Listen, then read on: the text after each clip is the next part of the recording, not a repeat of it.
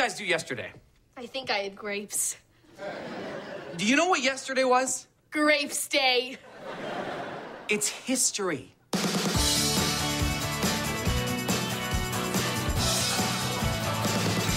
Hello, and welcome to Kids Get Acquainted with the Internet, a Girl Meets World podcast. I'm Dan. I'm Keith. And I'm Caitlin, and today we're talking about episode 9 of Girl Meets World, Girl Meets 1961. And season 3, episode 19 of Boy Meets World, I Was a Teenage Spy.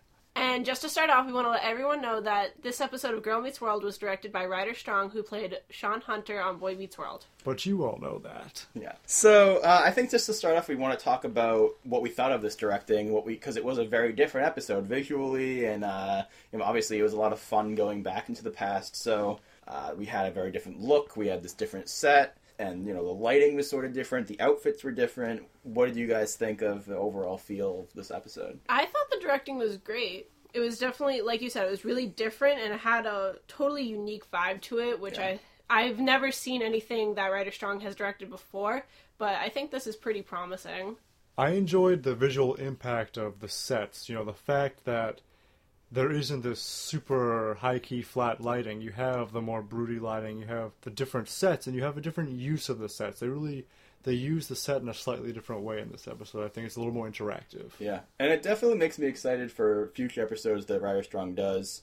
Just seeing that, like, how he added his own feel to it, and just like little things like the editing during the singing and the close-ups that we had, it definitely set the episode apart, and I really appreciated that. Yeah, I just wanted to comment on what you said about the sets.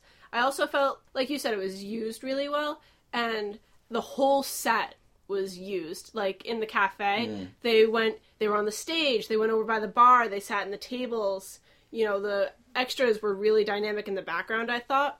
And usually it's kind of like, oh, we're on the couch, and we're on the couch right now. Let's pan over to the kitchen table. No, I and like it's really agree. separate, and There like was- no one's yeah. walking into the room in the Yeah. background. There was blocking. Yeah, it was Yeah. less static. Yeah. Mm-hmm. And that's the thing is like, even though I, I think the bay window is a lot of fun, the bay window does really minimize movement. Wh- Why Yeah. don't we ever see the bay window from slightly to the right? Yeah. Yeah. It's nice to have more movement throughout the space because you're right. Even when they're in the apartment, you're usually on the couch or you're at the table. Yeah, Um, and even if anyone's on the couch, like no one's just like walking around in the Mm-hmm. background and like coming into the room and now adding something, but with a movement. And yeah, so a couple other things we should just talk about is uh, no Augie in this episode. I thought it was good to sort of streamline the episode. We also have very little Topanga, which we'll get into more. What did you think about the outfits and the sort of different styles of acting? As far as like accuracy, I didn't have a huge issue with them, and I loved May Clutterbucket's Yes, outfit. I did too. First of all, let's just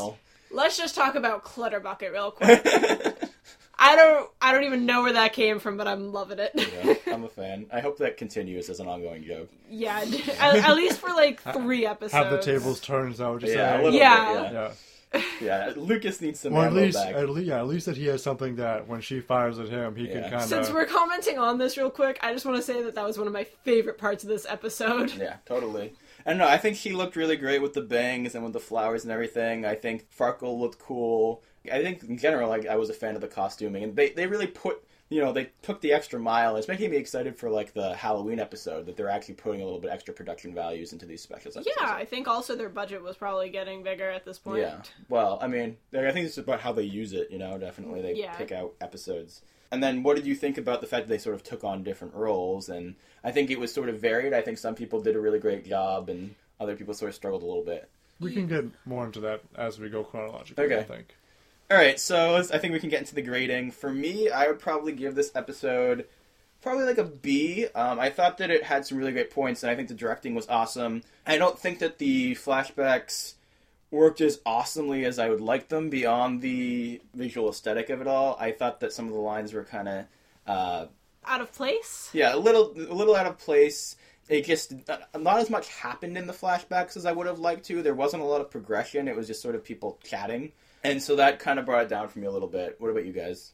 So for me, I think I'd probably give it a B minus. Some of the parallels that they were trying to do between the flashbacks and present day didn't quite work for me. I think for one thing they tried to do too many. Yeah. And the wrap up, though I get it, like they wanted everything to connect, it didn't flow for me the way that they were all like, oh, our great grandparents knew each other in the past. Yeah, I think it was kind of interesting to connect it back with having them all have sort of known e- their past ancestors, having met each other and everything. But it was sort of d- overdone a little bit. Just so Maya could have more drama in her life. Yeah, I, I'm kind of in the B minus C plus range because the overall visual and sonic impact of the episode gave a really great takeaway when you're remembering the episode after it's done. You feel pretty good about it, but during the episode, there were some low points where some of the things we talked about before, where there's too much narration within the characters' dialogue. It was a bit That's- cheesy. Yeah, there's, it's troublesome when they really try to push these a little too knowing statements out of these you know young characters. Like a fortune cookie?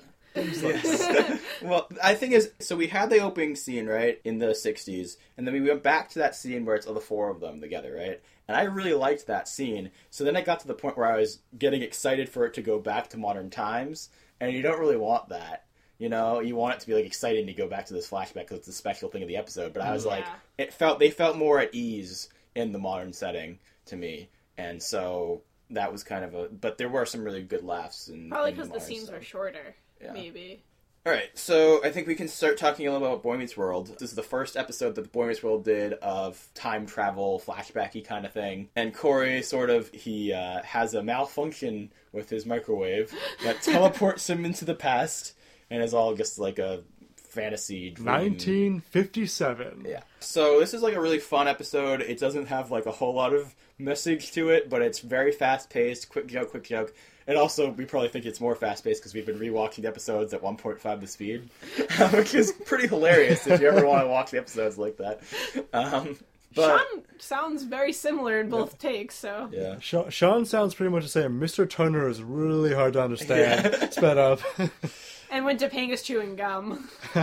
So I thought the whole conceit of him like sort of actually going back in time was a lot of fun and sort of gave the episode more of a focus. Like I do hope that in like other time travel-y ones they actually have them time travel in Girl Meets World. Only if it's done tastefully. Yeah. We were all confused coming into this episode of Girl Meets World Right. because The opening led into a really strange transition. Yeah, because it just like suddenly became that, and I thought that the whole episode was going to be in the past, and that was like, how are they knowing what's happening? And like, I think one way that they could have really helped that is just putting the theme song after the classroom episode instead of after the like first part when Rosie walks into the cafe. yeah, I think it would have transitioned cleaner. yeah. Well, Well, the worst part was when they started the theme song after the past and then they came back back. to the past. Yeah, it, it Yeah. just was a weird. Why would you put it there? Well, I also was. I think that it was like a very clear and simple way to handle this. That I don't understand why they didn't just have Riley gets the book, opens it up, begins to read, and then it flashes back. Yeah. Also, Um, I wish we got that scene because I want to know where she got it. Maybe like what her initial reaction was. That would have been an interesting. Yeah, because she only comes back with the book. We never see her actually get the book. Yeah, like did she get it from Topanga? Did she Yeah. find? Did, was she just like looking in old boxes? Yeah. How great would it be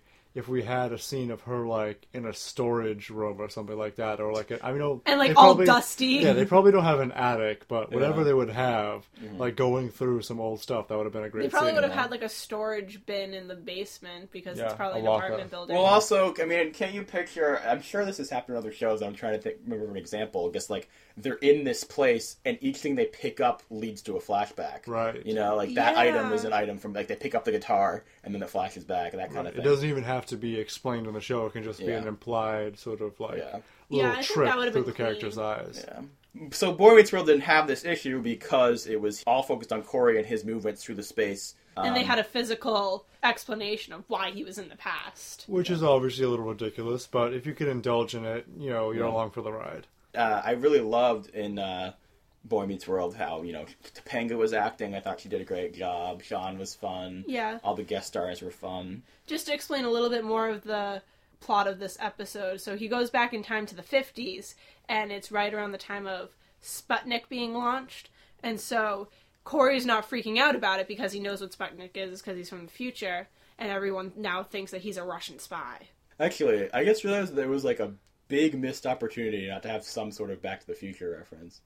I kept waiting for Yeah. one You actually. know, you know though, I, I'm wondering if they would have to secure rights for that though. That's a good question, actually. I don't know. because also, it was so close. Also, well, if it was a Disney owned thing and Back to the Future wasn't Disney Mm-hmm. owned, that might be a problem. I don't know. You don't know if they had to secure the rights and it would have been too much money or you know. Because the Karate Kid reference seemed out of nowhere. And it seemed like something that would be in like a different Boy Meets Yeah, World I episode. almost, I almost feel like they had a lot of like guest, like and cameo stuff. Yeah. I wonder if there was just people like randomly there one day and be like, Yeah. "Hey, in LA. want to be a star? Yeah. Again? hey, banana boy, want to be a star? There's some really great moments in here, like with Feeny in the future at the end of it, and One of my Yeah. favorite parts was when everyone is just about to accuse Cory of being a spy and take him away, and he yells "Flash!" and everyone freaks out and drops to the ground. And this scene reminded me of a story from high school when I was a sophomore in U.S. history, and we were learning about the 50s and duck and cover. And during a test, we all decided beforehand, before the teacher got in, that in the middle of it, someone was going to play from their phone the sound of this huge alarm. Well, like an air raid. Type Yeah, thing? and, dur- and during the test, we all ducked and covered, and she was so angry at us. really, that's Yes, she was. She was very, very. Ang- we and the thing is, no one like didn't do it. Like everyone got under their desks during a test. now It was the middle of a I will class. say I know who this teacher is, and I had her a couple years previous to this. We would play poker in the middle class. but, dur- but during a test, I mean, no one actually got in trouble. Like, no one got points off their test because she was like 10 points off all your tests and then nothing happened. but she was not happy we did Oh, it. man. That's like writing gold. She, use, well, they should use that in something. she was the kind of teacher that people gave her a hard time, but she kind of deserved it. She was no Feeny. she was difficult to deal with, and there were antics to be had.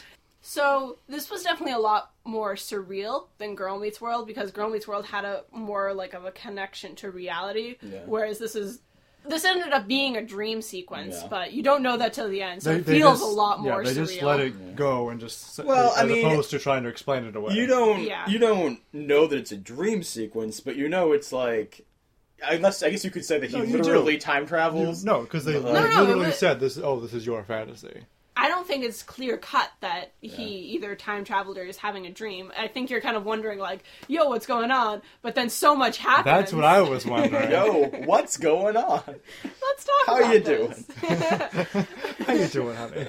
But because it's such a fast-paced episode, you don't exactly dwell on that, and you're Yeah. not wondering the whole time. And then in the end, it's like, okay, it's a dream, and I totally Yeah. buy that. Yeah, totally. Getting into the actual Girl Meets World episode, we start off with this first scene in the classroom.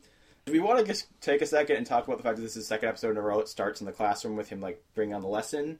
Do we like those sorts of intros, or do we prefer them to switch it up a little bit? I like it sparingly, but I don't want it to be like the theme of the show. Like this, like the whole framework. You don't want it to be a is- formula. Yes. Yeah. I mean, it, it really depends on the context of the episode. If it lends itself to start in the classroom, by all means, start it in the classroom. Yeah. But it's if they do start doing it too much, it's going to be a really easy out. Yeah. I think it made more sense in this episode than last time because with that kind of social message, you can do it in a lot of different ways. This one was purely history based, Yeah. so it makes a lot more sense. And I'm not saying it didn't work last time, but it's just like I totally Yeah. understand why they did do it this time, and it definitely made sense in the context. So Cory is talking about the '60s man, and he's really excited about it. And his like nerdy excitement is is fun. I do I like love that. it. It was very teachery. Yeah, he, he's like he really gets the like awkward dad thing pretty right. I think like the excitement that makes you a little bit embarrassed, but is also kind of charming. And so they're kind of not having it. Nobody really cares about it. They're all the extras are hilariously like falling asleep and drawing on their hands. And our favorite girl, who we've decided to name Luna or Lulu more endearingly, um, you've heard us talk about her before, is in the background and she's like painting on her nails or something. well, she's drawing on her hands, isn't she? Yeah, oh yeah, she has Yeah. a marker and she's like drawing. I think she might actually be drawing on her fingernails though. We could say that um she's the blonde girl who's usually like to the side of Lucas or Yeah. behind Lucas. Uh, yeah, so she was really funny, but a bunch of the extras were really hilarious. yeah, I this scene. agree. The Um, extras were definitely They were I- more involved. Yeah, which I, I really want to pay tribute to the directing from Ryder Strong for that. I think that's probably part of it. That like all the extras, even in the flashback, were really dynamic in the background. Yeah, totally. And so then we get a couple of fun lines like, Riley says, "No one cares about when you were our age." yes. and he was their age in the nineties. Yeah.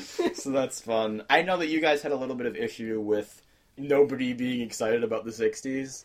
Yeah, I mean, I didn't think that was completely believable. I don't think just the like one school nerd is gonna be like, "Ooh, learning." I think it's like the '60s are interesting. I just think that if they were to have an episode where they picked a topic to show Yeah. if the kids were disinterested, Yeah. this is not the one. Well, It they're would've sort of it would've reacting the way- No, no, no. It would have been feudalism. That's Crash. exactly what I was going to say. That's exactly yeah. They're Right. they're That reacting makes to the sense. they're reacting to the '60s the way you'd react to feudalism when the '60s is the thing that you're excited to talk about usually in history yeah. because it's a more hip topic. I do wonder.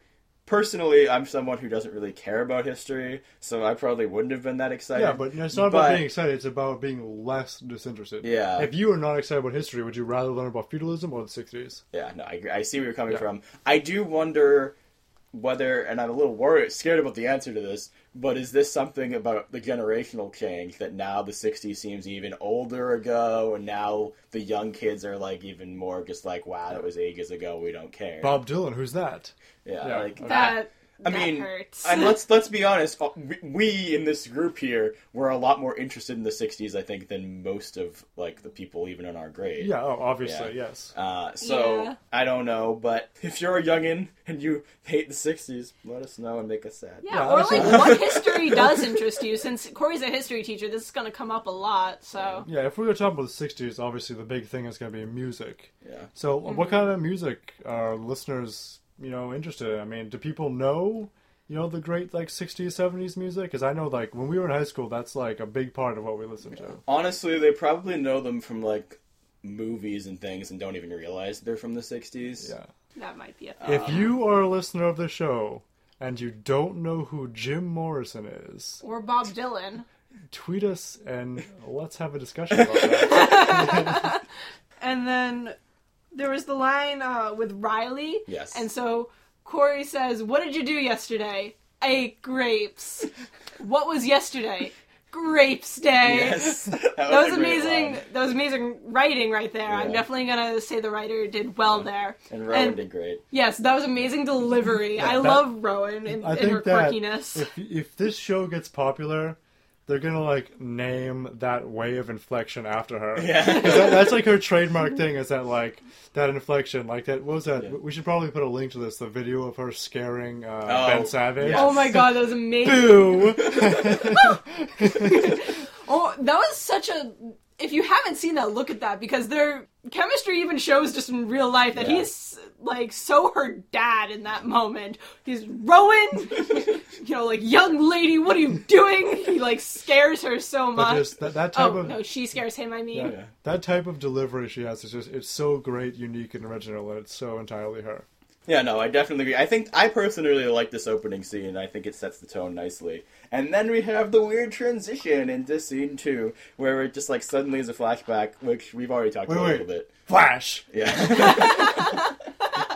uh, yeah. So now we're at the new set, and obviously we we love the set. We love the like coloring and the lighting. Yeah, the, it's nice that it's you're allowed to see things imperfectly. You're allowed to have the lights turned down a little bit. You don't have to have this big fluorescent everything glow. because it, gives- wouldn't have made sense here. The vibe would be different, and also they're. I mean, they're in a basement. it gives it a very nice tone and makes it sort of like more relaxed. Yeah, you can feel um, that you're in the scene. Yeah. It's more relatable because that's like in Boy Meets World. Even when they're home, it was a little closer to the cafe than it was to the house set and Girl Meets World. Yeah. the lighting, you know, and you can feel part of that. You can't really feel part of And that was- that's studio lit. that was really a like a time thing because nowadays almost everything is at least on Disney is shot with those bright, vibrant colors, which we've been talking about since the pilot. But yeah, no, we the, an episode like this really underscores that that it's nice to have that different, more dynamic Yeah, it's really refreshing. Yeah.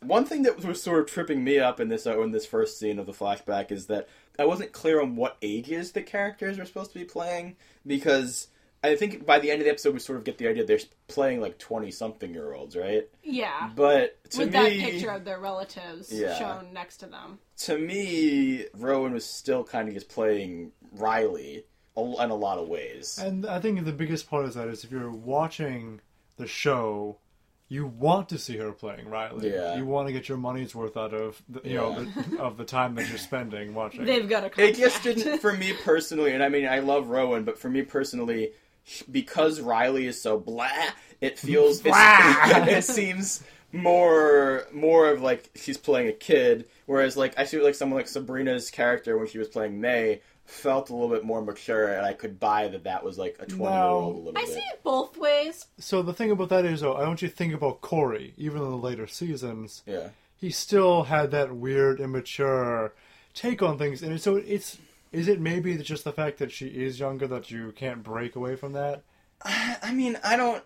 Cory was never an adult, even on Boy Meets World. Even by the end of Boy Meets World, he was still like a Well, teen. Well, Oh, like let- he was nineteen. I, I I don't know. Like I, I mean, I can see it both ways with Rowan. I mean, you can say that she may have been the weak link as far as playing her 60s counterpart. Yeah. But at the same time, she does say in the classroom when she's presenting about her great grandmother, Rosie, Yeah. that she was a wide eyed, bubbly, Yeah. weirdo. yeah, little Yeah. weirdo who just wanted to see the best in everyone. So it's Yeah. supposed to be like her. Yeah, I know, and I and I get that, and I think that she did have a couple of really cool, like old fashioned lines. I just think that I was excited about seeing like what their range was, and if she, sort of transforming into a different role. Yeah. And to me, it was just kind of like Riley in the '60s, and that's fine. But I wasn't. And I think that's for. interesting because I actually have very little problem with that. Yeah. And usually it would be me having the problem with something like that, and you would be like, "Just leave it, just let it go. Don't be negative on the Well, no.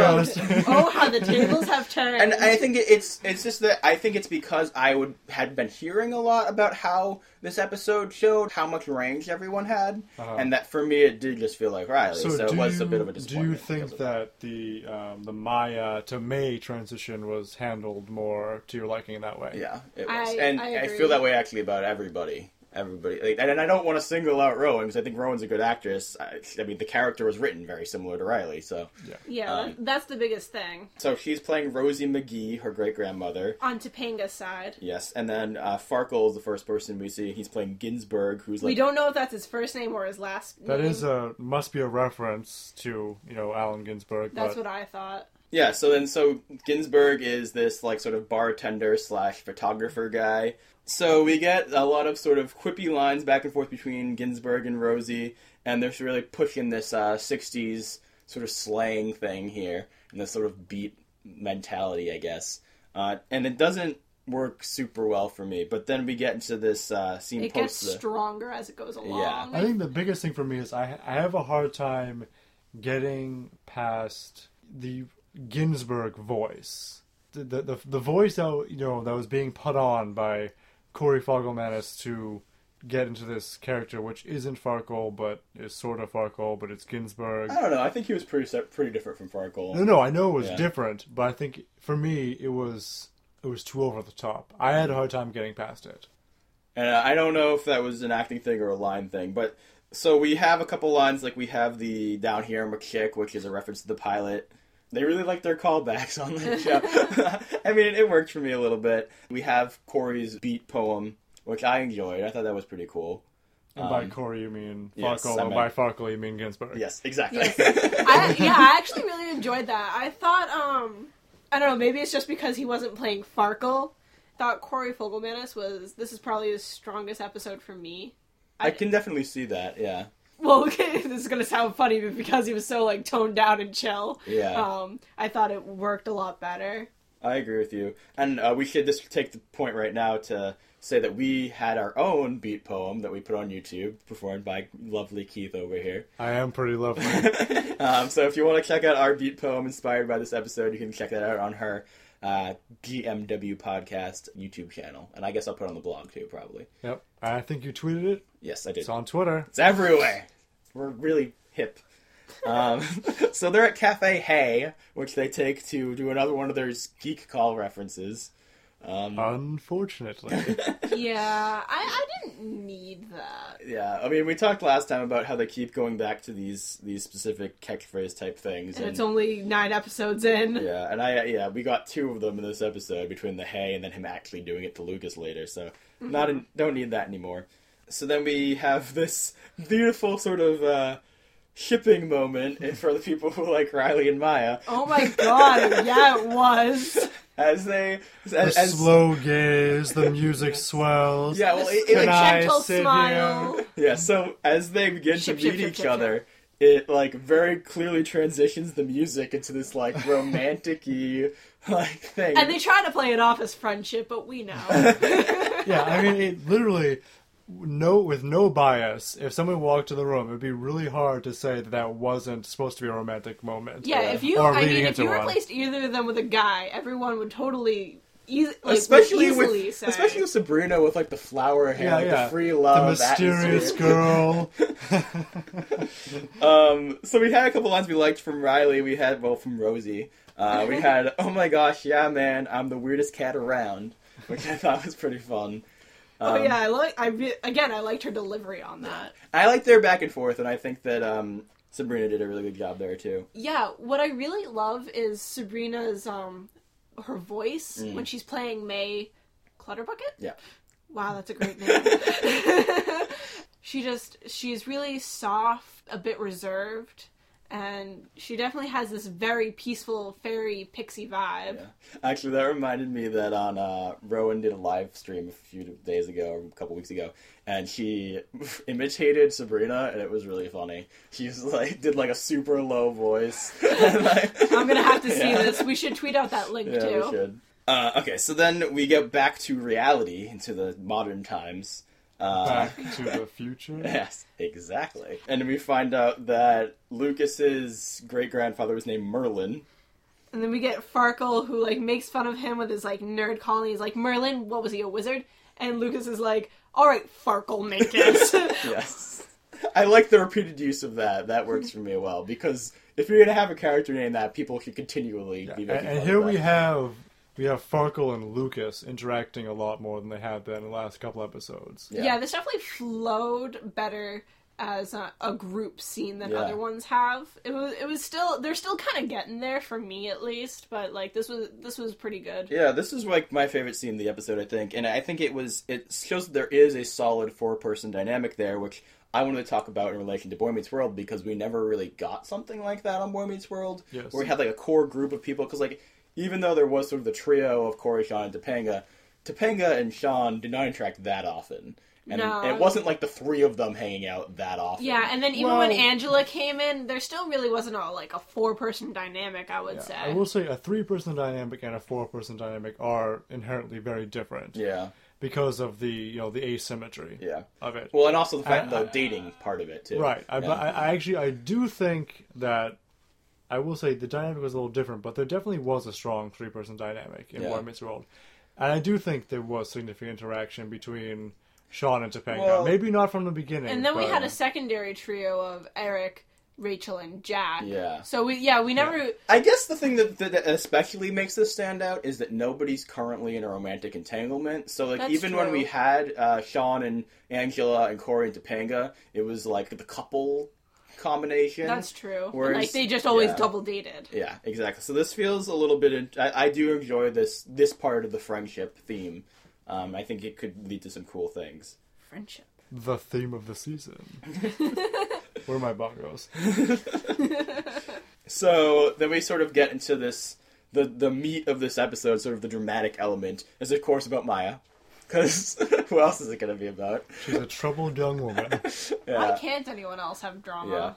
Yeah. I, I mean, and the thing is, I'm not saying I don't like Maya having drama. She's great at doing it. She they they write good stories for it, and uh, she's a great actress for it. But I do want we need more. That really creates a stigma for her because I mean she's supposed to be the like Shawn esque character of this show, and they're like I don't know they're drawing too many parallels. I think. Yeah, especially because Riley is supposed to be the protagonist, mm. so she needs a little bit more personal drama. Well, the thing is, okay, so we can't act like Riley doesn't have drama. The thing is that Riley's drama is Riley creating drama for herself. Right. It's not realistic, like hit you in the gut kind of drama. Yeah. Right. Yeah, and we need some of that for her, I think. Right. You definitely do. I mean, I'm not saying they should just destroy her emotionally, but she needs to. I mean, she doesn't exactly have to be put in a situation where she has to immediately mature, Yeah. but she needs little somethings here and there that give her a little bit more of a struggle to work through. And I will say, I kind of thought that they were heading in the right direction with uh, Girl Meets Maya's mother and the way that Riley was sort of dealing with that and couldn't deal with the idea of disappointment and stuff. That was heading in the right direction. I just definitely think that if there was an episode, and for me, where you might tear up or you might get really like the, sad for a character, it would all be about Maya. Yeah, And we for want me that was that Girl for- Meets Father. Yeah. Well, okay. Can we point out some good uses where they did that with they did it with Cory in the in Boy Meets World? We do that with Cory. Yeah, Well, so- once are- Topanga leaves, uh, Yeah. what's it, Long Walk to Pittsburgh? Yeah. Yeah, I think so. I thought that they. Um, I just recently watched the episode where he gets his license and he has that whole back and forth with his father. Mm-hmm. I think we need more drama within the family. Honestly, I don't honestly. That can get really petty really Mm.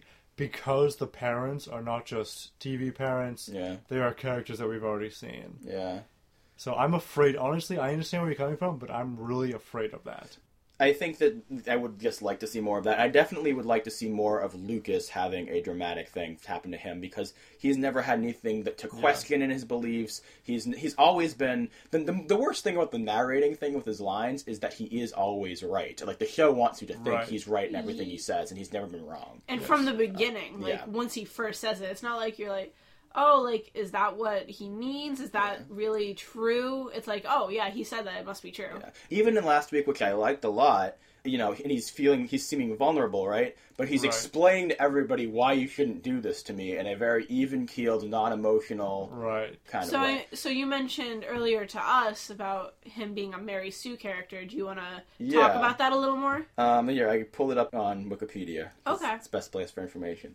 Uh, so this sources, is- kids. this is something that's come up because of fan fiction a lot, but it is an overall liter- literary term. So Mary Sue is an idealized character, often but not necessarily an author insert.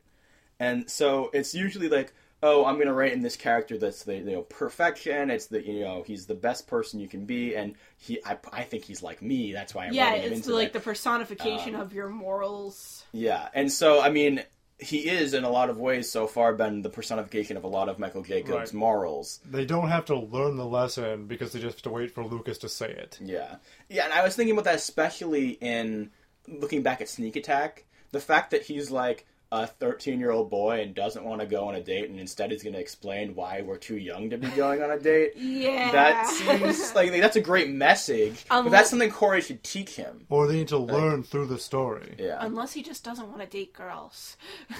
which is another uh, major hint, I'm sure.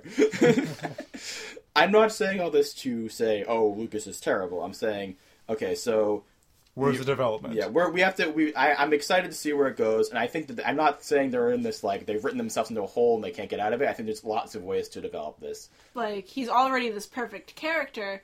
Then, like, what's he gonna do to be Yeah. better? Yeah, and challenging his beliefs is the first thing that I think needs to happen. I agree. Which means that not all of them should come out unscathed. Because you can't just have them challenge and be like, oh, I guess I was right all along. Isn't Yeah. that swell? Yeah, no, he should say he should say one of those proclamation things at the opening of an episode, and then by the end of the episode, somehow realize why he was Right. Wrong. Yeah, exactly. or could be conceived in, as wrong in certain Yeah, contexts. Exactly.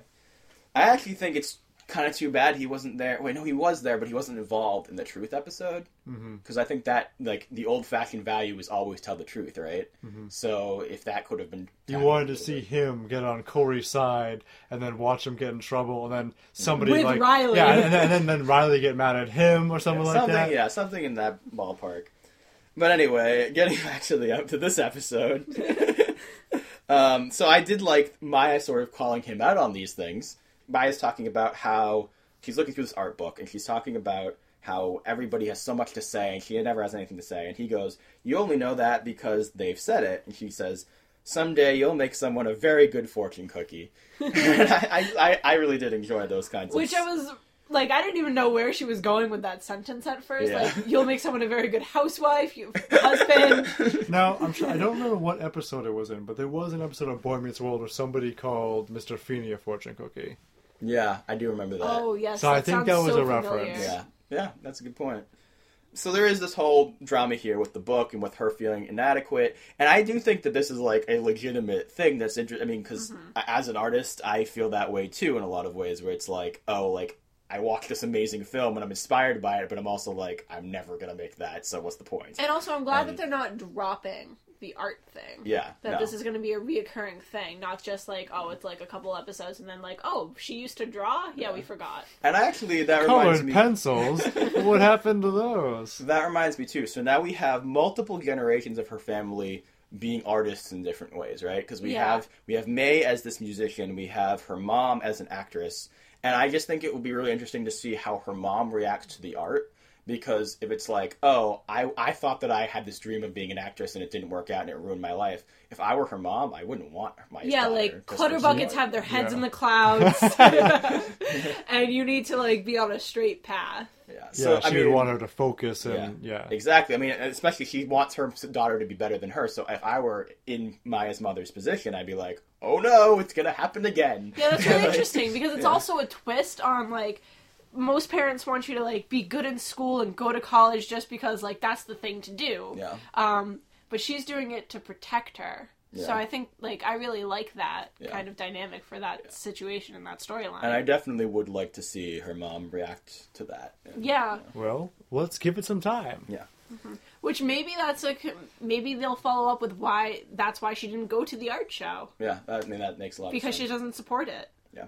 So then we have Maya looking through the art book and she's discouraged and she just says the title of the book is Why Bother Trying? I'll Never Be as Good as You Anyway. And Riley's response to this is that's a very discouraging title. yes. and I- she just leaves that. the book at the bakery and she doesn't want it and Riley tries to get it back but Maya won't let her. Yeah, I thought that was great. So then we get back to the flashback. She's writing this. Is it a poem or an observation? She's an observationalist of think- humanity. Yeah, I think it's mostly if you think about the beat poetry, it's kind of like this stream of consciousness. Yeah. It's half documentation, half poetry, and it's more just you know her just writing down whatever she's thinking at the time and then seeing what she's going to do with it later. write down what you see but also write down what you feel. Yeah. Yeah, man. I feel So she's man. writing about the girl with the long blonde hair. We have no idea who that is. yeah, May is like holding it away from her, and she's like, "Give me back my book. You're embarrassing me, basically." and she's like, "Ooh, I wonder who you're writing about," as if it's not totally obvious. Which is a The totally... way you just said that, it was another. It made it sound like another shit. I- moment. yeah, It exactly. is. It is another shit moment. And I think you all need to just get on board because this ship has definitely set sail. All right. So then we have one of my favorite parts here is um, May talking about how she wants to go to Topanga Canyon, which Oh, I that thought was- was a really cool connection. I really like that, especially because the way Topanga got her name was one of the writers was in traffic and he saw a sign like Topanga Canyon like this many miles away. Yeah. Like on an exit sign. And like he was like, That's a like a really interesting thing. Like I want to name a character of that in Yeah. Boy Meets World and that's where Topanga got her name. But to give it like th- so we never had a backstory before. So to like finally get this backstory years later on this wacky name is awesome, I think. Yeah, no, I thought it was really cool. And I mean, we, we make all these jokes about Farkle and everything, we, we haven't really talked much about how it all started with Topanga, kind of. That's true. Well, I guess it sort of started with Minkus, right? Because we had Minkus before Topanga. So the actual Yeah. line where Rosie acknowledges the name Topanga, um, May's telling her where she's going. She's on her way to a beautiful place with a bunch of other artists, Topanga Canyon. And she says, Topanga, what a beautiful name for something you want to love. First of all, I thought that sounded really funny. Something you want to love? Like, it's going to be really hard to love this, so let me give it a good name, and it might make this I mean, easier you're being kind of intense about it. I, I, I do enjoy the sentiment, but I agree the wording is a little funny. I really want to love it. I can't No, quite it- get there. It was But- it was cute though. I did love it, and like I said, I appreciate the newfound backstory Yeah. because I don't even know if Topanga ever knew, given that scene when she find when she yeah, reads this. which we'll get to that in a second. So that we have the singing uh, from Sabrina, which, Which I thought was swell. Yeah, I liked that was it. really, yeah, really nice. she did a great job, and it flowed really well in this episode Yeah. because I was afraid of that that Yeah. it was gonna be a little out of place and it was gonna be like, and now it's the moment where Sabrina sings, but Yeah. it was really May Clutterbucket Yeah. in the moment. and they they really built the character around that and it also went on way less long than i was expecting Mm-hmm. so i think that was it was really you know used you know in a nice way i think the editing was great the close-up on her face was great the, looking at the audience was Mm-hmm. And the great. costume is great because like her wig is really on point. yeah. and it really added to the tone of the episode It really was a, with probably one of the high points i think but this i get we can sort of get a little bit of a general conversation about singing on the show from this i think right Yeah. so i mean obviously, We're obviously starting to have that trickle in. well okay Well, except we had that tweet from the Yeah. writers though. The writers don't want to do it. Yeah. The writers No. only want to do it in things like this. They don't want another Hilary Duff fiasco. Yeah. they they have quite quite you know very strongly and firmly said we want our characters to be characters, not singers. Yeah. We want it to be a reality, and I really appreciate that. I mean, I definitely wouldn't mind a talent show episode because that's at least realistic in their world, but I don't need it. Mm. I'm just saying if they're gonna do it, do it in a way that at least makes sense. Not like, oh, a talent agent found me and now I'm going to LA. See, I would disagree. I think a talent show is one of the things that is exactly how they would try to get away with it in that way. See now, okay, I think that a talent show could be good if But I think she's it too good for a talent Well, show. no, I was, was going to say, let me explain. I think a talent show could be good if it was Rowan and Riley was nervous the whole episode and then saying something sort of sweet and nice. And it Yeah. wasn't like a, I'm a pop star. No, like, I you know, totally like- agree with you. exactly. And because I know that Rowan likes to do musicals, and I don't Yeah. think that would fit Riley. I think Riley would like them. I don't think Riley would be comfortable performing Yeah. them. I think if they do it, it should be in these sort of surreal, surreal sort of settings, and I think that's fine. Mm-hmm. And uh, I, I don't know. Do you guys? Would you be up for season two? A different theme song sung by them? A different theme song? The theme song is great for that. Uh, Yeah. The theme song is a, an outlet for that that they can get away with because it doesn't directly impact Yeah. the characters themselves. And That's that's, the writers keep saying that. Like whenever people are asking, because a lot of people do want the singing. A lot of people are like, and the writers are like, I'm neutral Yeah. on You it. can- as you long can as hear them done every well. week. Th- then, then, or buy a CD from Sabrina Carpenter. exactly, exactly. But it worked really well in this episode. Then we have a song from Merlin. Yeah, so I guess Lucas thinks he's Johnny Cash all of a sudden. Um, so because the intro to that, you know, little guitar riff literally sounded exactly like Walk the Line. That wasn't Lucas. That was Merlin. you gotta, you gotta have a leap of faith here. So that's the I, magic I of it all, I personally, I, personally actually really liked Peyton in this episode, and I want to say that I officially have no issue with Peyton. I think he's doing like he's really like I agree. You go, Peyton. he, You- he's he's keyed into this this role, and even though I still have a few issues with the overall character, I think he's doing really well.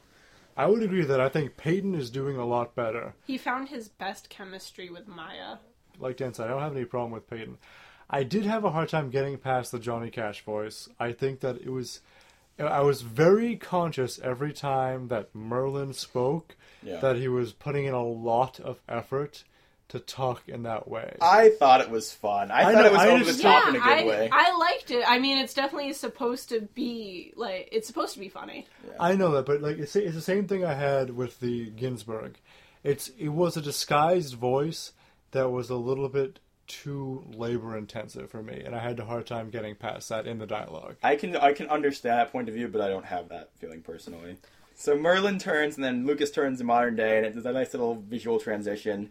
Uh, and then we get these presentations, which for some reason they're having these dual presentations. Yeah, as- I really don't understand. Is, is it a competition? Like you talk about your great grandparent, No. and I'm gonna get my great grandparent in on this, and it's way better. Again, Yeah. does anyone else in the class present Have a great grandparent. present You could've even- or even even have anything that looks like they might have had presented or might present after them? yeah, they could have literally had some. Cory could have just been, and thank you, Mister, or like Ms. well, we wouldn't have gotten the transition. student, and they. That's true, but like they could have then sat down, and Riley and Lucas could have gone up and presented together for some reason. And like it could have just shown some kind of like Cory knows there's other people in the classroom. So then we have the cowboy back and forth of the episode, and I Uh, really liked that interaction. Yes, like, I did too. I liked the uh, her talking about like your I, I believe in your rich Texas heritage. Well, even before that, when Cory's like, "Why didn't you ever tell us about that?" and Lucy's Yeah. like, "Yeah, right. I'm gonna let Maya have like more ammunition on I me." love how it's like slowly getting to him more and more. It's like the first episode he didn't care at all. Yeah, he was like super chill, and he's like, "Nah, I'm way above this." Now he's like, "Maya, you need to stop." So, do we want to talk about how that didn't really connect with what happened in the last episode? I mean, I don't know fact how much we mind it. So last episode, it seemed like Maya was gonna stop, you know, saying those things because she seemed kind of like touched or you know, made aware by Lucas's speech that she was gonna be more sympathetic to him in that way. I Yeah. think this might have to do with the episodes weren't Filmed in order. weren't yeah necessarily. weren't filmed in order, and Yeah. so they might not have even like had that impact. Like, oh, we just recorded that, so like maybe we should tone it down this Well, episode. it, it definitely specifically stood out to me because they have the line where she goes, I'm going to stop saying those. And I was like, okay, where's this going? And then it went the usual way. And I mean, it was still, I, I like this dynamic. It's funny. I think she's but- trying. It also could be. I mean, you could explain it away saying it's the character of Maya Yeah. wanting to break the walls that she puts up around her and Yeah. break her hiding behind the humor and the sarcasm, Yeah. but like almost getting there and be like, no, wait, I have to be mean, I have to be funny, Yeah. and not show that I'm caring. Yeah. You know? As far as as far as the comedy goes, I think that they did a nice new twist on this by having him have some ammunition back and stuff like that. Oh, definitely. So I think that worked. I, I just yeah, as a dramatic progression goes, I would have liked them to have a conversation about it. Yeah, Um, maybe that'll happen. Maybe now that it's getting to him more and more, Yeah. it'll happen. But now we have this new nickname, Bucky McBoing Boing. Yeah. So that's okay. And I will say, I talked to the writers on Twitter about this, right? This whole dynamic, and they said that this is going to continue, but they're also developing a new dynamic for the two of them too. So we'll Which see is where fighting, that goes. apparently. Fighting. well, because if they both have ammunition, Yeah. the only logical next thing is that now they're going to argue a lot. All right, so then we have the uh, him talking about his great grandfather's song. We get back into the flashbacks, and the song continues. Uh, and the song continues. and then so then we have a parallel back from in the earlier in the episode we had Farkle taking a picture of everybody. Now we have Ginsburg taking a picture of everybody at the cafe. yeah, he does it with his cell phone at first, and then like we've got the old fashioned camera this time. So like I I do appreciate that. It was just it worked more for Ginsburg's character than I Yeah. felt it did for Farkle's because if that was something like Farkle always did, like he had like a scrapbook and he always or something like which I think would be a cool character thing. Um, Actually, I just thought of something. what? Maybe they maybe the implication is that he already was piecing together everything and he took the picture purposely to show this connection thing. I mean, it's a kind of a stretch. I can see how you want to say that, Yeah. but Yeah. honestly, I think it's more of the thing where every couple episodes they need a character to display something to make it seem like they've always been doing it. Yeah. And they realize, oh, we, oh, too bad, let's do it. Yeah. You know? Yeah, I just like yeah, it would have worked so much better if like this was a thing Farkle always did, or at least even just a one or two episodes Yeah, before I this. think they need to plan a little bit more in advance Yeah. when they want to make these sort of character traits that are supposed to feel very genuine. They Yeah. need to make them. Well, I don't even think that we needed. I think it would have been really cool if they planned way in advance and they had taken a picture on like episode four or something when they all became friends for the first time, and then that came back in this episode. They hmm. used that picture. I think mm-hmm. that would have been really cool. Do you think the audience has enough patience for that? But yeah, The other thing is, Um, this early into a show, they can't be sure that everybody's watching it from the beginning yeah, and not just tuning in. You know, yeah. wherever No, it's I get Fair that. enough. But I mean, I don't think it would have been that much of a stretch to be like, oh, we took a picture at some point in our lives. That- Um, this is true. So then we have May uh, paralleling Maya because she so, so has the bad self image. She doesn't really believe in her singing, and she's sort of overwhelmed by Merlin's talent. Uh, Oh yes, there was much talent there. I just um I wanted to comment on Lucas's or not Lucas, but Merlin's yeah, Lovely chemistry. singing voice. Yes, but also his chemistry with uh, Rosie and May. I thought it worked really well, uh, especially when uh, Rosie looks at him with like these batting doe eyes, and she's like, "Oh, do you really have to go?" And he's like, I try not to stay places too long, especially when people do that. Yeah. Peyton's really good at the like being overwhelmed by people being attracted to him. I, re- I really do. yeah. I wonder if that's just happens to him in real life and he's just like this again. yeah. Uh, so then we get a few parallels in a row here. I don't think I wrote them all down. One is the song name with this little joke. And May's title of her song is Why Bother Trying? I'll Never Be As Good As You Anyway, which is what Maya called the book full of all the art that she doesn't think she'll be able to do. And then I kind of got this little, you know, jolt of, you know, I just realized because they were talking about the song.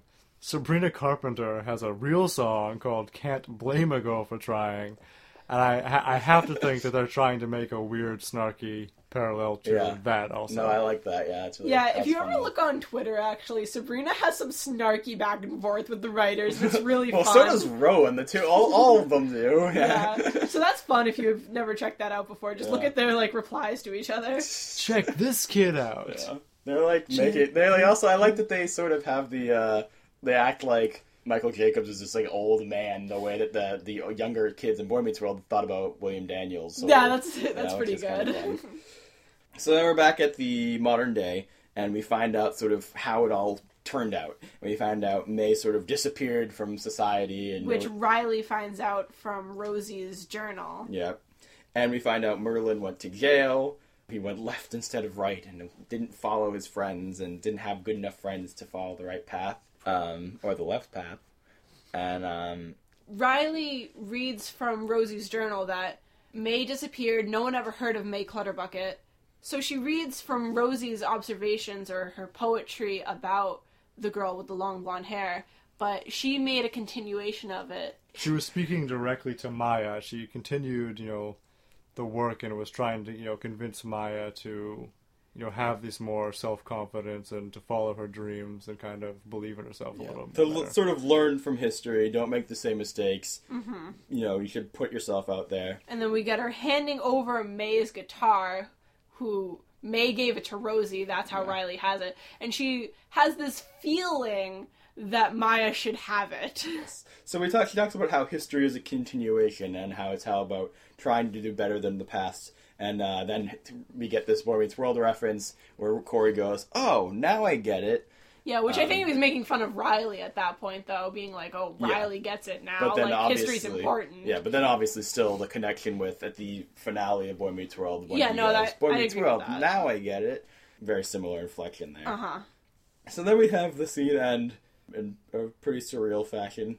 Um, Yeah, can I just say that Maya should not know how to play the guitar at this point, and that's just well, Sabrina. we don't know that she doesn't play guitar. I mean, I feel like that's something that would have come up by now if she's Not like talking about art and like having a talent and being meaningful. Uh, I think it seemed a little zany, but it's not totally out of the question by any means.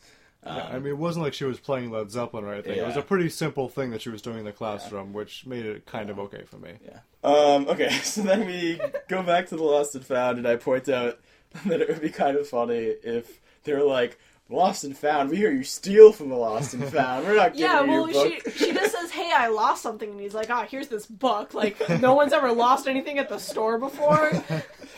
I mean, I think it works because you're supposed to think of it as their hangout, and he probably knows it was her book. Yeah, I but guess I just so. thought it was funny given the whole her stealing the locket from the Lost Yeah, how thing. specific that is. Yeah. Yeah. Uh-huh. And then we have this little cute thing with she opens up the book and there's a picture from Riley. And it's like stick figures of Riley and Sabrina, And it goes, Maya's art goes here. Change the world. And she she acknowledges it and she likes it, and she's like, "What a weirdo!" And she just turns the page. I, I enjoy that kind of cheesiness. It was yeah, no, that Uh, was that was totally Riley. Yeah. So I agree, and that was definitely a believable reaction from Maya.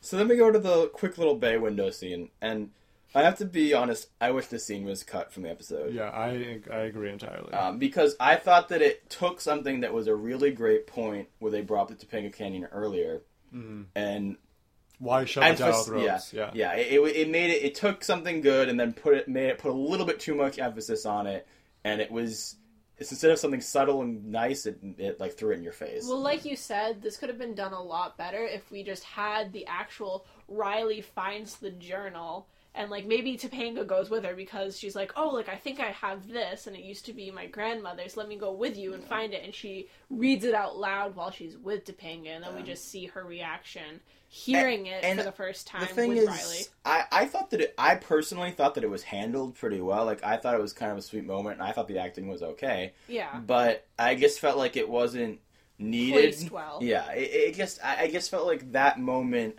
if, if it was allowed to stay on its own, would have been a lot more powerful to me. If you didn't, Yeah. if you had that line earlier and you didn't come back to it, it it's like when you do a, a sequel to a movie that doesn't need a sequel. Right. know, if like- anything, it just waters down the original message instead of actually fortifying it.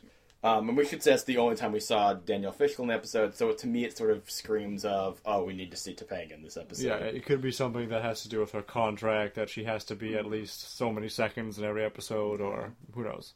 So then we have the big reveal where everybody finds out from the research from Farkle that everybody's connected.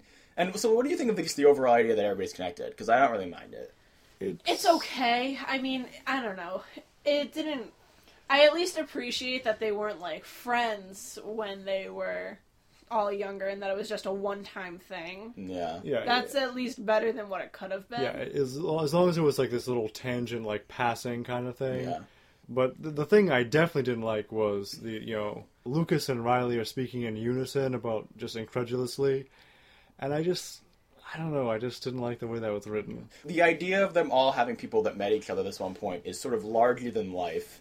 And I feel like they were trying to write a realistic reaction to it, but there's like, it's pretty hard to write a believable, not cheesy, realistic reaction to something that is so sort of broad like that. Yeah. Yeah, I Um, mean, I don't like if that happened to me in real life, I'd be like, "Whoa, like that's so cool." Yeah. But and like, yeah, that is kind of silly, but Yeah. I don't, I don't know. I, it's the unison Yeah. is Well, what kills okay, it. so The problem is I the problem is they started with it Yeah. and they just kept going. Yeah. Yeah, and they they needed just a kept back and going and they just kept going. So I have a legitimate question for you guys.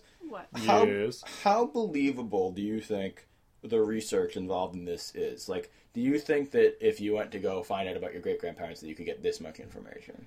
Well, I think that you probably could. Some people, Yeah, because like for instance, Maya really had nothing. yeah, The only reason she had anything is because she had a small bit that she could tack on to what they already happened to have. yeah, mm-hmm.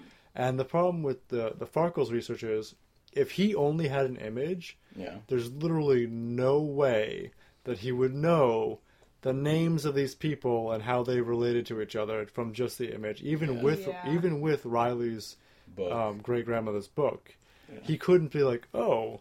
I know exactly who these people are. Isn't that convenient? I picture. Well, okay, I mean, unless it, anything was written on the back of the picture, Farkle is just like, how do you know all these things? It wasn't quite explained. and Farkle actually time traveled when on a different episode. Uh-huh. I mean, Actually, about that, we do. Don't you remember the episode where Minkus like discovers time travel and gets stuck in that oh time room? yeah, So he So passed he it pa- on. yeah. yeah. Okay, so then we get one of our favorite, probably our favorite line of the episode. See, Lucas has been getting some awesome lines lately. So we have Maya saying, "I come from a long line of clutter buckets." And then Lucas is like, "Oh, this is the greatest day of my life," and I just. I'm just really loving, I don't know, Peyton slash Yeah. Lucas lately, like, because that was gold for me in this episode. One of my favorite moments was that delivery, because he, this is something he needed. yeah, no, that was really fun. I really liked. I love the passion that he's throwing behind it lately. So then we get the overall moral of the episode. Where they sort of talk about don't let your history be one of missed opportunities. You know, take the chances that are important to you. Build those friendships. And Maya goes, "I don't want to be a clutter bucket." and Riley says, You're all heart. And I, I love these these uh, heart puns. I'm a fan of them. Yeah, I'm definitely okay with it. I'm on Damn. board. Do you heart them? I do heart them. I heart the heart puns. Uh, yeah, so I, I like that whole thing. I, I guess my bigger issue about this this episode is I just felt like I wished more happened in the flashbacks. Yeah. So in the Boy Meets World one, it was a lot more dynamic because we have he's going to all these different sets, Yeah. and um, you know he's got an actual conflict going on in the past, whereas there is no real conflict. yeah, in the flashbacks, I feel like Riley sort of wanders in. She's like, I don't know what I want, and then she's like, sort of. lightheaded and just floating around. Doesn't really know why she's there, and like nobody really. They're always like hanging out for a really long time. Yeah, and so like it is really like they're throwing the be chill man and go with the flow attitude Lay down some your throat. Skin on Miss Cat Cat. It's outrageous. Oh my gosh. But anyways, and I and I get that because you know what that is like a big theme of the 60s. It is kind of interesting, you know, it's just like it's this one night, it's just these people, you know, conversing in this place and that that is kind of part of the theme. I get the idea of like, oh, she's this like poetic person, and the other people are there for performing, and he works there, so it all like makes sense that they're there. It just seems like it's a lot of verbal play. I mean, we, I like all the perform. I don't know. I, I don't. I can't really explain why. I just feel like there was no, there was no attempted goal, and there was no conflict. And I'm so, kind of okay with it though because the conflict is that you know everyone just parts ways in an un- unsatisfactory way, which I I like because we don't get that a lot in Girl Meets World reality, but in this surreal flashback, I, I like that we have. It's it's a lot more mature, I think, to like Mm. have this sort of like open ended thing. That They- drifting apart is the natural thing. Staying Yeah. together is Yeah. the active I mean, Well, they wrapped see- it up in a nice bow Yeah. that like they were all connected in the end. But I I like th- that the flashback ends Yeah. that and way. that is a weird sentiment to have this early on. Yeah. That's the kind of sentiment that I can see like at a graduation episode. Mm-hmm. You know, Well, it sort of reminds me of the episode where it's like lose one friend, lose all your friends, lose yourself. That's Yeah. like don't let go of these things that matter. and then we saw like what might Yeah. happen because of that, but we see what actually do- does happen because Merlin went to jail. No Yeah. one ever heard of May Clutterbucket because she never pursued her Yeah. dreams. maybe she just changed her name. Yeah, that's probably true too. Yeah. Now I, I definitely like where where the characters end. I just think it's the, the that middle chunk. I like the beginning. I like the end. I think that middle chunk just drags a little bit. Okay, but so then the scene ends with looking at this picture, and you guys had a lot of, to say about this picture. I appreciated it for the most part. The like idea of it. The they weren't. We actually see what all of their great grandparents were supposed to look like in this time, and I I really appreciated that Ginsburg was in the mirror, Yeah. and um, we got that parallel with Farkle, and that they were just they weren't just thirteen year olds playing thirteen year olds or like might be playing twenty Yeah. year olds. I thought that was a nice touch that it showed the older actors. Uh, Yes. That was really cool. they were just you know similar and just dissimilar enough Yeah. that it all pulled together. But then when we have the you know The I'm call modern it picture. the the Girl Meets World cast picture, I just don't understand because it looked Photoshop. poorly photoshopped where the lines, the edges were way too crisp. Everyone the looked lighting, like clip art. Yeah, the lighting on the on the people was really bright and the background was really dark. And how could you not just as easily as in the first picture just take a picture of the actors? And uh, and we're definitely nitpicking here, but it it It was is a- extremely distracting. it to Yeah, because it was a full screen of a picture. So then, It so it just is in seemed your like a, it seemed, especially when they went the extra mile of taking that picture with the older actors. Yeah. It seemed like a weird oversight to, I don't know what happened. So when you have, you know, this super bright lighting that they've been using, you know, traditionally in the show, eh, you know, directly in contrast to the nice, refreshing darkness that we've had in this episode, it really stands out and it's especially distracting and awkward, I think. so then we get to this tag of the episode, and where it, everyone's really excited about history now, and this Yeah. was an eye-opening project. So they're early for history class and want to know more about the '60s. yeah, he starts talking to them about Martin Luther King, which of course is a big important thing that kids should learn about. But it felt kind of intense for this tag because it's a message with kind of a lot more weight than the whole episode. Yeah, the, it Yeah. had nothing to do with the episode. I mean, they could easily have made an episode about that, Yeah. And they could have easily made this episode about that. Yeah. And I think But that would be a didn't. great episode if they do have something that's like these are Martin Luther King's values, Yeah. and this is how you should implement them in real life, and this is why, and like you're having a real life situation that you need that. Yeah, and I don't want to act like I'm not saying the message of this episode was pointless. I'm just saying that a message about racism and Martin Luther King is a very heavy thing. And you need a whole Yeah. episode about And- it. It yeah. can't just be an ending Yeah, tag. and just like you know the Photoshop picture being like, "Why is this in here?" That's what this kind of felt like. Why is this in here? Yeah, I think he should have just started talking about Bob Dylan. they could have tackled social issues that somehow related to Yeah. something and that they talked about before in the episode. So now it's time for everybody's favorite part of our episodes. Mail time. Mail time! Mail time! Mail time! Who is here? All right. so we have a few tweets here. The first tweet of the week is from at Jeremy Pape 93. He says, "This is easily my least favorite Girl Meets World episode yet." He's very excited about that. Exclamation points and all. Yeah. Um, I wish he'd elaborated a little bit. We should have tweeted back at him, but we were podcasting when he sent it. Yeah, I mean, I can sort of get it. Um, it's not my least favorite, but I think that if the mood hadn't been set by the lighting and the music, I might have felt that way. But I think there was that kind of stuff that offset it enough for me to like it. yeah, I agree with you. Yeah, it was a dynamic episode and it had its good points and bad points. It definitely wasn't as hilly as some other episodes we've had. Um, and actually, continuing on this thread, we got a tweet from at Nikki Kendra, and she said, uh, "My least favorite episode. I never liked the Boy Meets World flashbacks either. Uh, what was the point of them? The one thing I love about this episode was This sandwich. was uh, we saw a Topanga Riley scene finally." Yeah, Wow. so I don't understand people who don't like the Boy Meets World flashbacks. Okay, yeah, 'cause, my on. favorite, one of my favorite episodes is the one where they do like the Casablanca episode. Yeah, I actually, to be Was honest, she referencing the wait the flashback from? she means the time travel one. Oh, okay. I wasn't sure if she meant the like actual legit flashback we got in that one episode. No, no, she. Girl I I talked to her about this before. So. Oh, okay. Yeah, so she. Yeah, I I don't get it. I I was a teenage spy. It's one of my favorite episodes. Yeah, I time, too. loved the time travel ones. They were so fun. Yeah.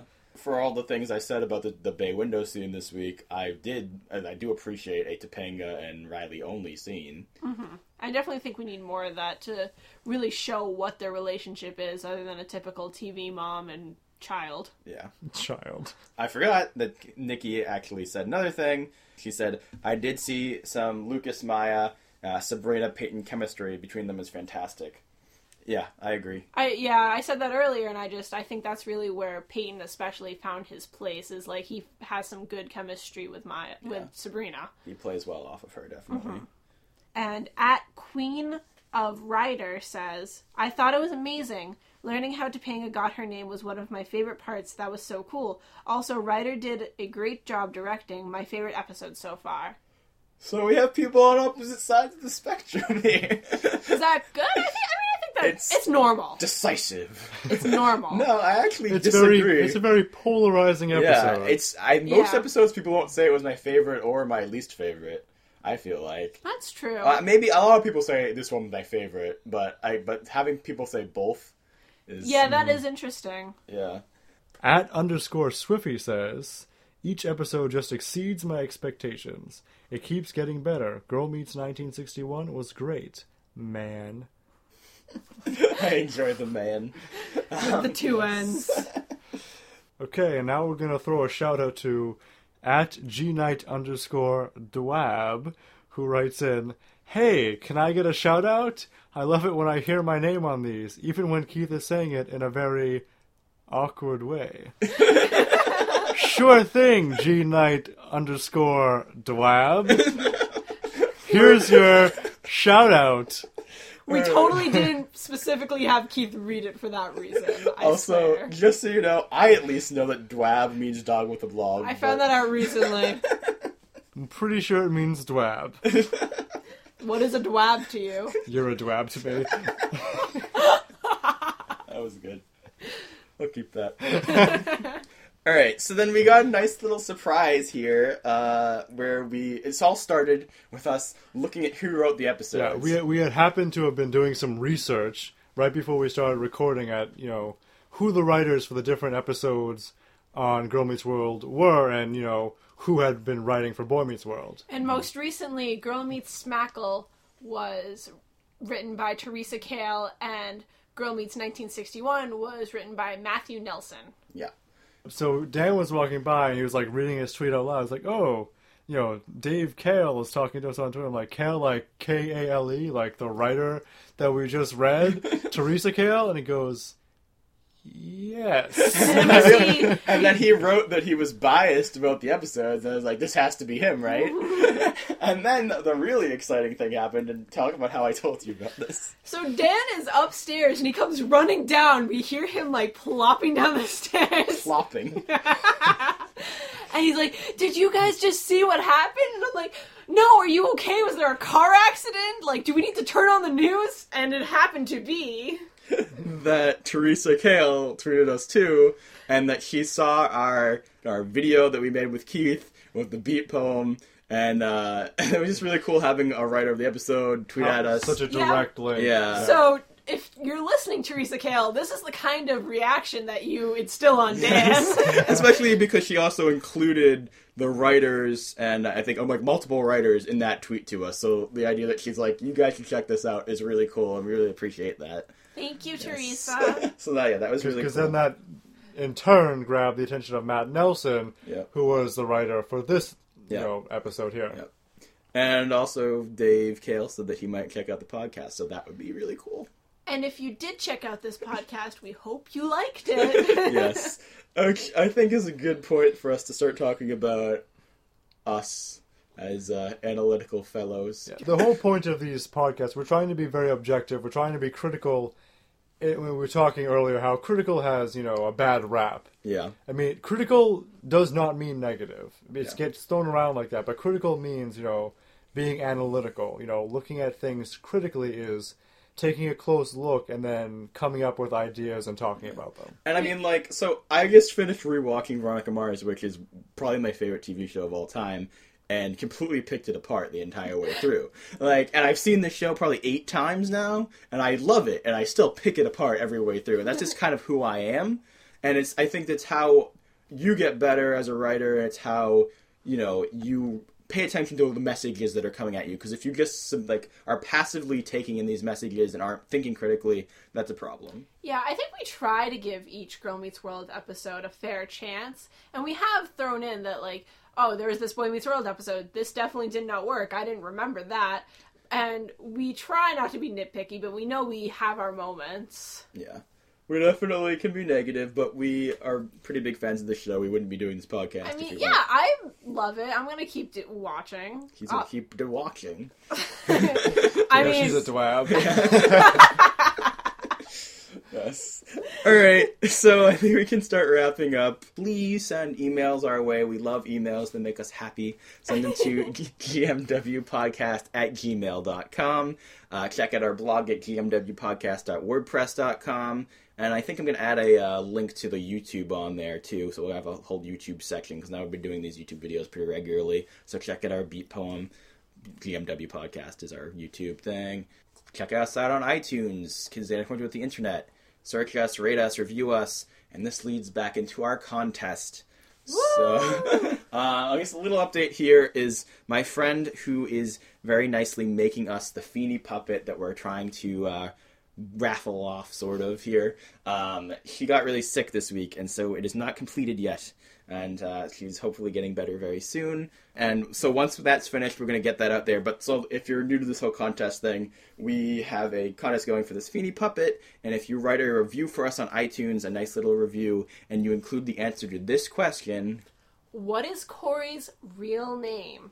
Uh, then you will be able to be entered into this raffle to win the Feeny puppet. Snazzy. So uh, we will definitely update you on Twitter, and also our Twitter is GMW Podcast. We will update. Kind of easy to remember at this point. Uh, you will. We'll definitely update you on Twitter about this contest, and I'll as soon as we get the finished product, we'll start tweeting pictures about it, and we'll let you know more about this next week. But please enter. We'd love it. And you're gonna love it too. Yeah. So thank you for listening, and as always, dream Try. Do good. class, Class dismissed. Mr. Feeny is very smart on many subjects, including art. And yet he can't help me with my frustration. Come on!